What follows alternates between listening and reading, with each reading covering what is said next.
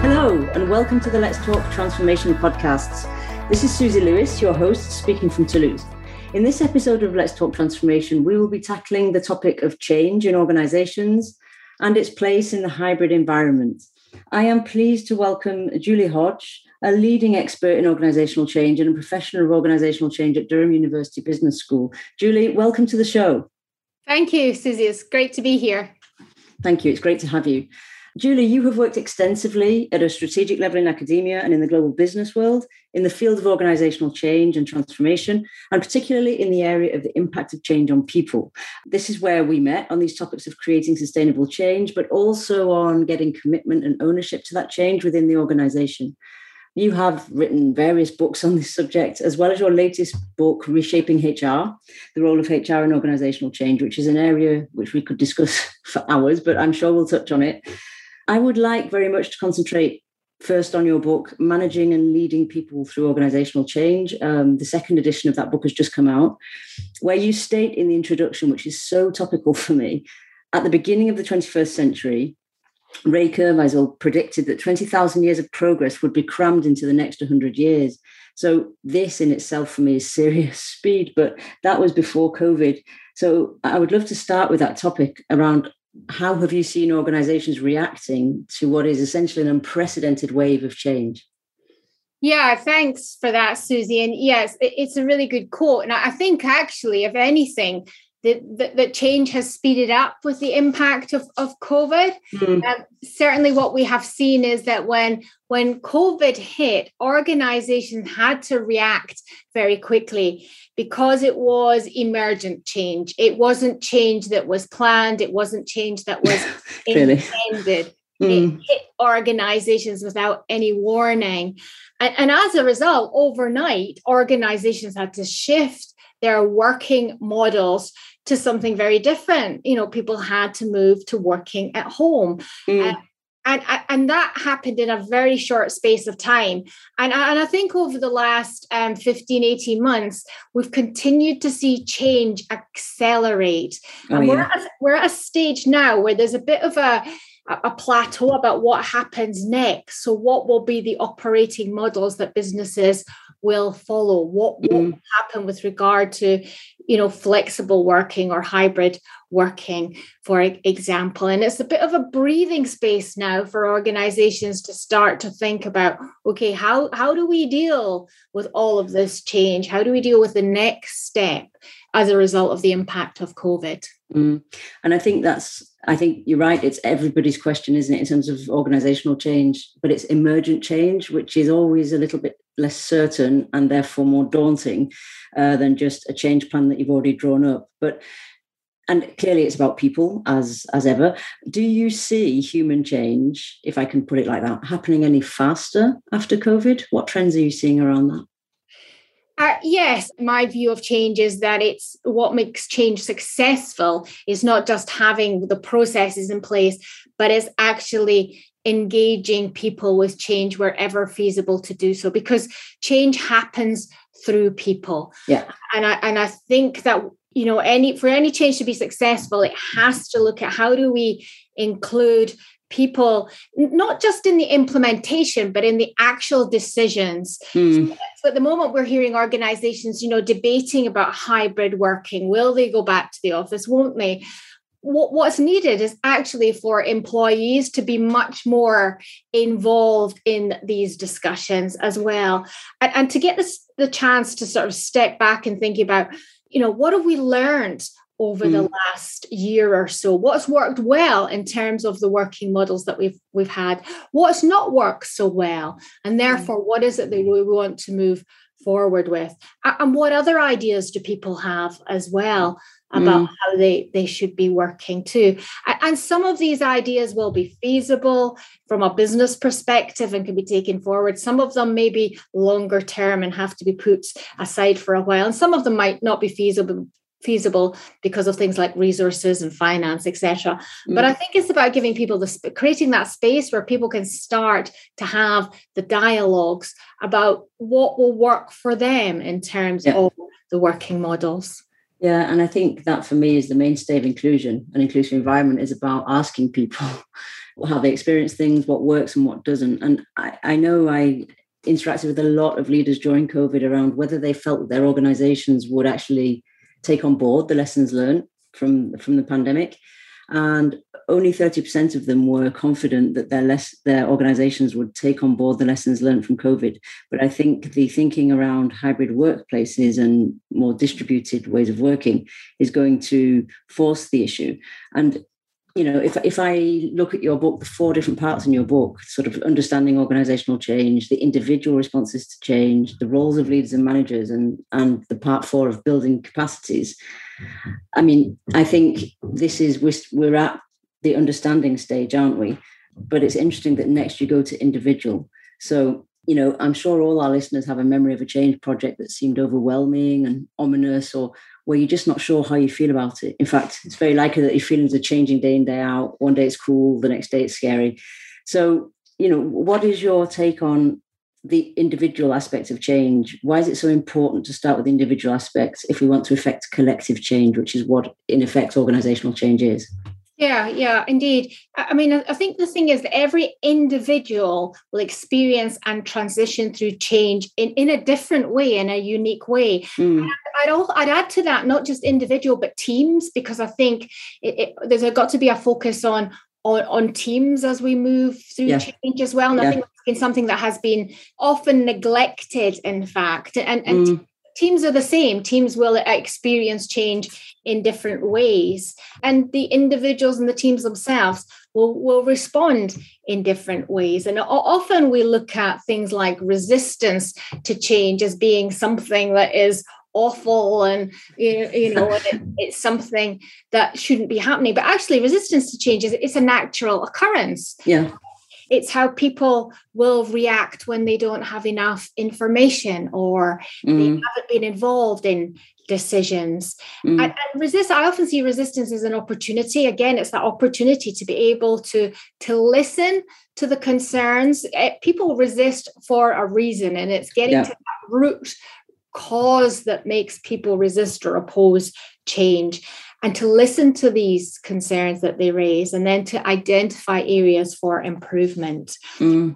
because change does you know you're going back to your question change generates a it heightens sensitivity among employees mm. things like fairness you yeah. know it's fair how is it going to impact on our job and, justice of how people are being treated as well mm. so it's mm. about fairness and the justice and it's about how is that dealt with then it's about are there processes that can be employed that will help managers to just create space to listen more and, to really actively listen and i think that's what's really important it's about actively listening to people mm. and i love the part about the teams because i hadn't thought about it like that although clearly i always think about teams but the whole team of teams discussion of that's how you break an organization down. And are the teams actually being listened to by other teams? Because i think active listening empathy those type of skills don't necessarily come naturally or easily. And unless we explicitly develop them then as you say we remain in a space where people have their assumptions and, and their reticence and and we don't deal with it. I mean everyone always says change is difficult. I think if you turn that around it it's challenging. And i think but it can be challenging it can be challenging opportunities if that's the way you decide to manage it. And this this brings me to the idea of building capacities which is one of the biggest learnings for me in my career of managing change and clearly managing people is around you know the need to constantly build capacity and skills in an organization for change. C- can you t- give us your opinion on why we need to do that? And particularly how we can do that to create sustainable change in an organization Yes. So change is usually something we all do on top of our daily job, isn't it? yes, clearly. Although change is becoming continuous, and I think that's the other shift in organizations that change is becoming much more continuous and much more emergent rather yeah. than necessarily planned. So to make that happen, it requires the capacity. People need the space in, yeah. in their jobs to be able to address, to plan, to implement change effectively. But on top of that, it's not just the capacity that they need, it's also the capabilities as yeah. well. And, and these capabilities are individual, collective, team, knowledge, skills, and attitudes too that really are important. Being able to build these capabilities is about also it enables maximizing the contribution of people for the benefit of the organization. So the more mm. people feel they can effectively cope with change and that they have the skills and knowledge to do it effectively, the more likely they will be able to engage with change and therefore ultimately the change will be sustained. Because, like you say, often today it's sort of something that is bolted on to a project um, as something on top of a day job, or if we have enough budget, we'll maybe resource it a little bit. But the fact that it's now continuous and emergent, and people need to deal with it on a daily business as part of their daily job, mm-hmm. I mean that that's a big ask, isn't it, in terms of building capability within an organization, in terms of one skill strategy, and two the time and space, as you rightly said, for people to equip themselves. Absolutely. And, and mm. I think it's going to be a must for organizations. I mean, there's research coming out at the moment that says you know one of the key capabilities that are needed for leading and managing in organizations is the ability to lead and manage change. And and a lot of the work and a lot of the way we often look at change is we look at it being done by the leaders and the managers. But actually it impacts on frontline staff as well.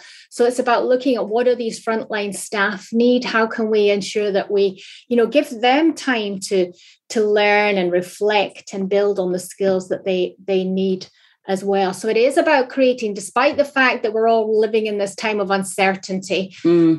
and complexity as, as as well with regard to to what change is happening it is about creating the space to make sure that people have the the skills and the knowledge to be able to effectively engage with with change. And that's about learning and reflecting as well. You know learning is is, is a fundamental part of any change process. Mm.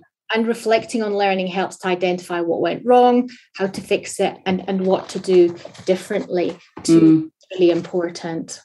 Yeah, which means that which would sort of assume that there is a space for that and that there is time to do that and that that dialogue is open because I think it is every every person's responsibility as an individual change agent, but it is the shift that we're seeing across the board from individual to collective. Therefore, in terms of managing change, even if you manage it well as an individual, there is always this collective piece, isn't there, around how you actually, let me be clear, you're never going to make everybody comfortable with everything. So that's not what humans are about. But you know, you, there is there is a point where you need to scale the momentum for change and, and the impact that it's having. So what are you seeing in terms of the way organizations are dealing with that shift from individual to collective, whether it's leadership or, or change, or it, it's across the board now, isn't it? Because it's emergent. Exactly. And, and I am seeing there are a lot of organizations uh, struggling because mm. it is having, I think it's having a, an impact on the role of leaders and the role of managers. You know, for, mm for several months, people have been working at home without a manager, without a leader looking over their shoulder. So they have yeah. a lot of autonomy. They have yeah. they've been able to to do the work themselves. So there is this issue now about you know how do we lead how do we manage people if they are working in this this hybrid mm. world and therefore how does that impact on on change itself too and, and, and i guess when you're um, you know when people are working remotely and you're thinking about change, then how do you gain the engagement and commitment to change at times when you are at a distance too? Mm. And I think everybody, if to come back to something we discussed earlier, everybody's grappling with the what model works for us discussion, because clearly it's not a one size fits all, and everyone has their um, their own context. But what is the role of organizational culture in this process for you? So we've moved into a hybrid working place; it's more emergent. The people have more autonomy. There's lots of things that have shifted what do you see happening in terms of organizational culture and what is the role of culture for you yeah well culture is culture is quite a hard thing to manage yeah. a hard hard thing to, to change i mean certainly the organizations that have more in, innovative cultures who are more open to change mm. are the organizations that are moving faster so i guess some of the the startup companies some of the tech companies tend to be be, be moving much more quickly in terms of embracing um, new technology, embracing different ways of working mm. as well. So, culture can have an impact on change and how it's managed in an organization, whether it's effective or mm. not.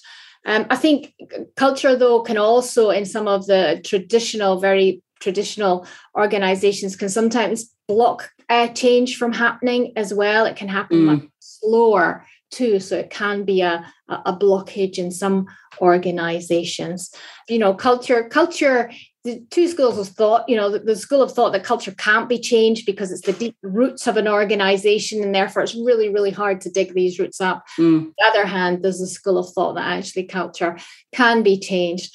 I, I would say that in terms of changing a culture, it's about changing certain elements of it you know you can't change a whole culture but it's about changing elements so organizations that are starting to do that are beginning to to look at how they you know they they change their the way that people communicate the way yeah. that they are more open to feedback you know not mm. just down but up and across the mm. organization mm. they're looking at ways of how they can create space to have some dialogue about change in mm. the organization as well. So it's about looking at not changing the culture overall, but looking at elements of the culture that can be changed in order to support the ongoing continuous change that is happening in organizations. Yeah, yeah. And I, I it just reminds me of the small is beautiful saying, because I think, you know, change, particularly at the moment, is so unprecedented that unless we break it into sort of what I call bite-sized chunks that, you know, that you that are manageable and people can't deal with the overwhelm of everything they've got to change. And if I look at the innovation cultures, it is very much this iterative approach of, okay, we'll try something, we'll test it. If it doesn't work, we'll go back to the drawing board. I know that's very black and white, but that idea of and cognitively just iterating on what works and, and what doesn't work until you get to something that it, that is workable for you. Indeed, it's like the design thinking concept, yeah. isn't it? You do a prototype, you test it, pilot it. Um, if it doesn't work, you go back to the drawing board. And also, it's worth remembering that there's never just one change going on at an organization at one time, is there? There's always no. several changes yeah. going on at once. Yeah, which is what often makes change complex. Mm. I think absolutely, and I think the design thinking, by its very essence and the way it's put together and the way it's explained, is a simple way of explaining something quite that can be quite complex. But you know, the fact that you look at, you empathize with the users and you understand their emotions and their needs and their behaviors, and then you define something that might work. Then you ideate, then you you prototype, and then you come back if it doesn't work. And I think what you were saying before about complexity, that's what I really liked about your book is that it has a simplified playbook aspect to it as well. You know, you split things up into key points, activities, questions, case studies. Because often what I feel is missing from greater concepts is the simple operationalization, if I may say, of them. And I'm a big believer in learning by doing, and that's why I really like uh, design thinking and agile methodology, where you can actually tangibly test things and see what works and what doesn't. And there are lots of tools and, and skills in your book like the ABC model of emotions or the transition curve or what you call ZOOD. Could you walk us through uh, ZOOD, for example, to allow our listeners to get a feel for how simple and how helpful these tools can be? Yeah, indeed. So, yeah, gaining engagement, and commitment to change at times means that um, it, we have to get into the so-called zone of uncomfortable debate, which is what ZOOD is. And, and ZOOD focuses on conversations and, and communication about it's about the complex or the hard to resolve change issues, whether they involve a team, a department, or an individual. Mm in fact and often this is you know when when leaders and managers have to do this it, it's when there may well be heightened emotion there may be a lot of resistance opposition to mm. what is going on with the change and um, i guess rather than backing away from it entering the zood is it's not about seeking confrontation and it's not about being aggressive but it's it provides an approach for bringing difficult issues out into the open in a way that's structured and a manner and really i mean in terms of about end you know i write in the book about how to get into the zood and it's about yeah. being able to review the situation and to think about why is the issue that has occurred why is it important what needs to be achieved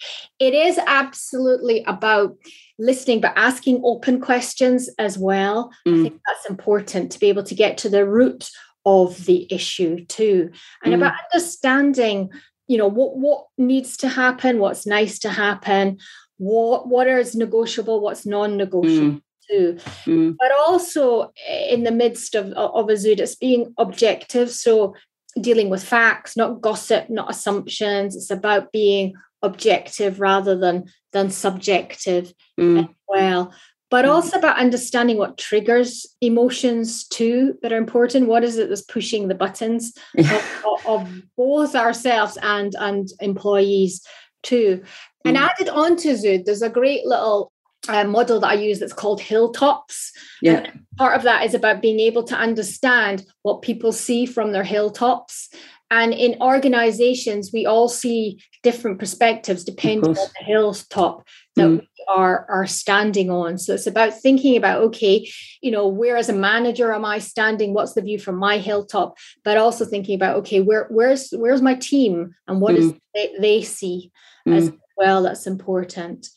And I think it's also with going back to Zood, it's about being authentic, it's about being honest. A lot of what we're hearing now about um, leadership and leadership of change is, is moving away from the classic theory yeah. of transactional transformational leadership to a much more um, compassionate um, honest empathetic approach to to leadership and we've certainly seen that develop i think yeah. last year definitely yeah i think so as well and what i really like about zood and the hilltops is that it frames it so you're naming that space or one is naming that space that we we spoke about earlier and taking distance from it enough to take out emotions to objectively understand what's happening yes. and i love the fact that we go back up onto a hill and have a look at different perspectives because that's also what is often missing from scaling change is understanding how others are actually looking at it and and have a different and like you say there are lots of different layers of change going on all the time in organizations so i find that really useful for just framing the understanding of assumptions change and also the space you need to create to have to have those discussions which often doesn't exist in organizations either because the culture is not like that or because people don't have time.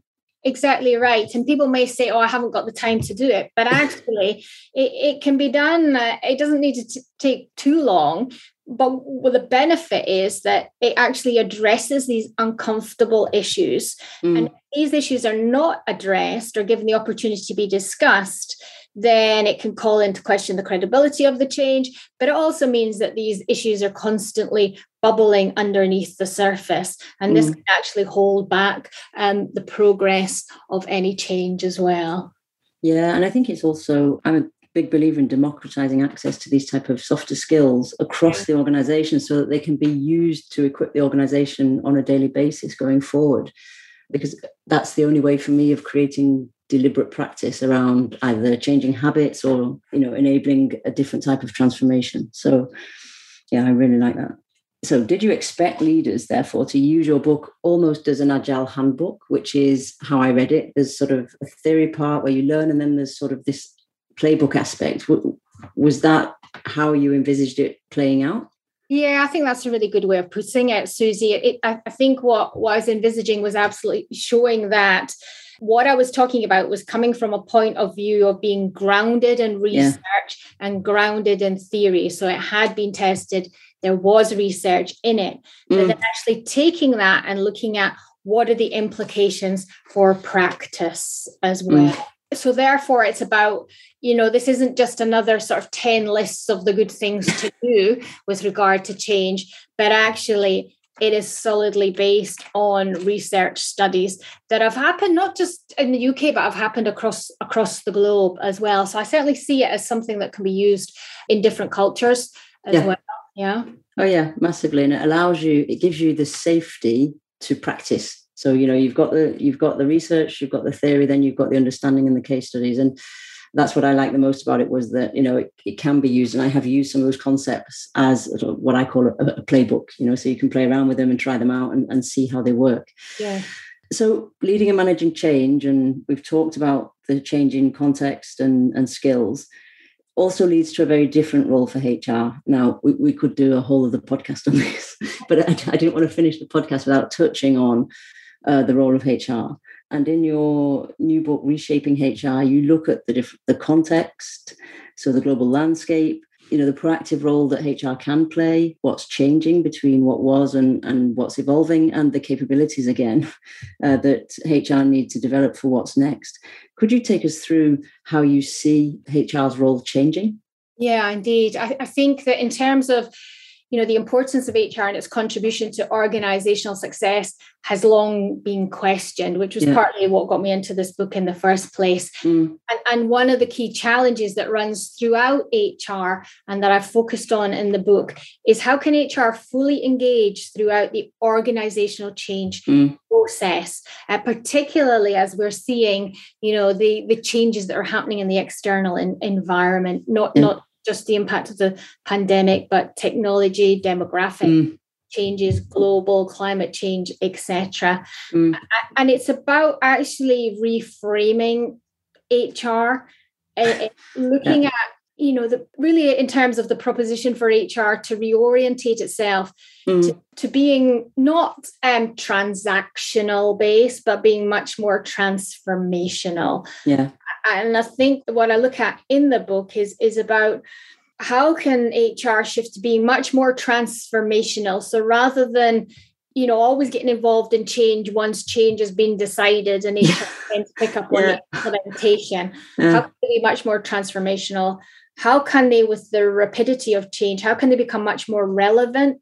as mm. well. I, I, do think that you know it's a really good opportunity now for HR to to become more more relevant, and it had to do that again. HR had to change very quickly in terms of the support that it was providing to employees when they moved to home working, yeah. um, or they were furloughed, or whatever was the impact of the mm. pandemic mm. On that. It's also about how can HR be, how can they be a value creator, which is yeah that I use? How can they create value within organizations? And also move to being much more stakeholder focused and not just internal stakeholders, but external stakeholders, whether that's customers, partners, the community, etc. Now, now, some might say HR have been doing this for a while, and the book is based on a global research survey yeah. that I did, study that I did. And there are some organizations that were able to say, yes, HR is, is becoming more transactional, but the majority said, no, there's, there's no way they are there yet. And the book outlines, you know, why that is in mm-hmm. fact. And what needs to be put in place for that to happen, um, and how HR can grasp the opportunities for making a strategic and a value added contribution to organizations. Mm and to do this, HR, they need to understand the forces for change and how they're yeah. impacting on the organizations across the globe and affecting the nature of work and the workforce, and actually what this means for the role that HR can play as well. And it's it's quite a big shift, really, isn't it? From I mean, if you come back to you know, change is always done on top of your job, etc. If I go back into those terms, H, culture change and leadership is often seen as a HR issue you know and, and now it's not. It's spread out across across the organization as leadership changes and as organizations become more distributed. And i think the role of the, the potential for the role of hr to be strategic and create value differently is huge. And it's very interesting to see the trends coming from your, your book around how they can make that shift from transactional to transformational.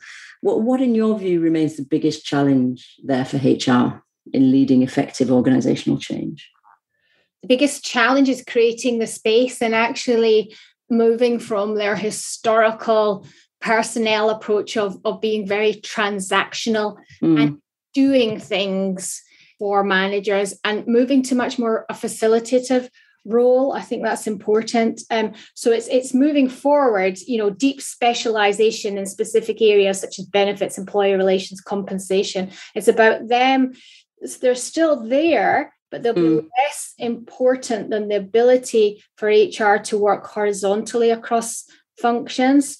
And this means that the HR are engaging with the organization, they're engaging with organizational members, with other multiple stakeholders as well. So HR will need to they'll need to be flexible about yeah. this. They will need to think about stakeholders differently. They'll mm. have to develop new capabilities. I mean, one of the big things that came out in the book was the need for HR to be digitally yes. fluent. Yes. Yeah. And mm. also to build skills such as various skills such as diagnostic skills, system thinking, design thinking, yeah. and creative agility yeah. as well.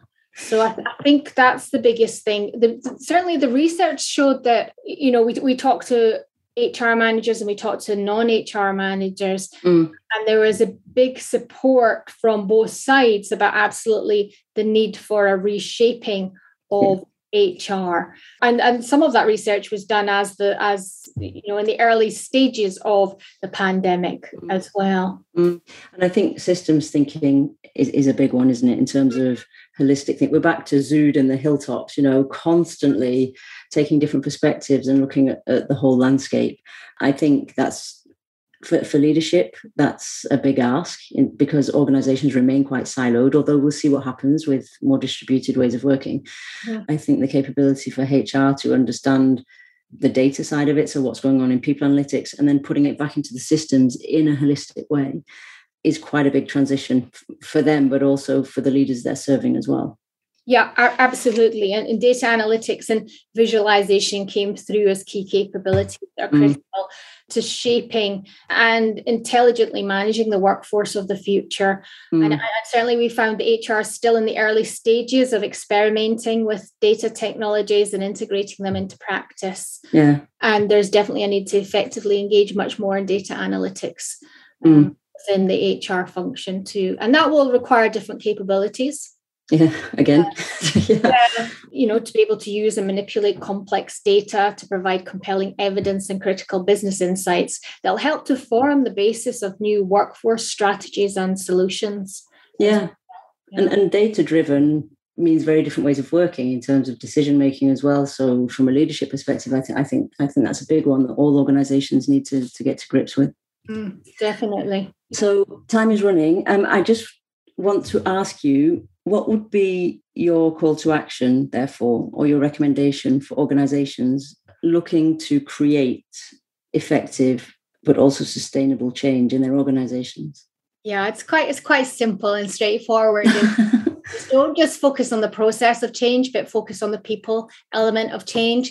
The people element is often seen as the hardest part, but actually it's the most effective part when it comes comes to change. So it, it is about having a balance between process and people and, and together that will certainly help when it comes to looking at um, implementing and sustaining change effectively. Okay excellent. Thank you. I'm going to leave our listeners with that the balance between process and people. Julie thank you so much for coming and sharing your research your insights and your experience. Where can people find out more about you and what you do and your research yeah, I mean, I have a LinkedIn site, so please do join me on LinkedIn, and uh, there I've got details about the books that I've I've written as well. But yeah, best thing is is contact me on LinkedIn. Okay, super. Thank you very much. And I'm going to leave our listeners with the understanding of ZOUD, the zone of uncomfortable debate, and the multi perspectives around hilltops. Okay, thank you. We hope you enjoyed this episode and the learning it gave you. Please head over to iTunes and give us your opinion and your feedback. And it's bye for me from now, and I'll see you soon for the next episode of Let's Talk Transformation.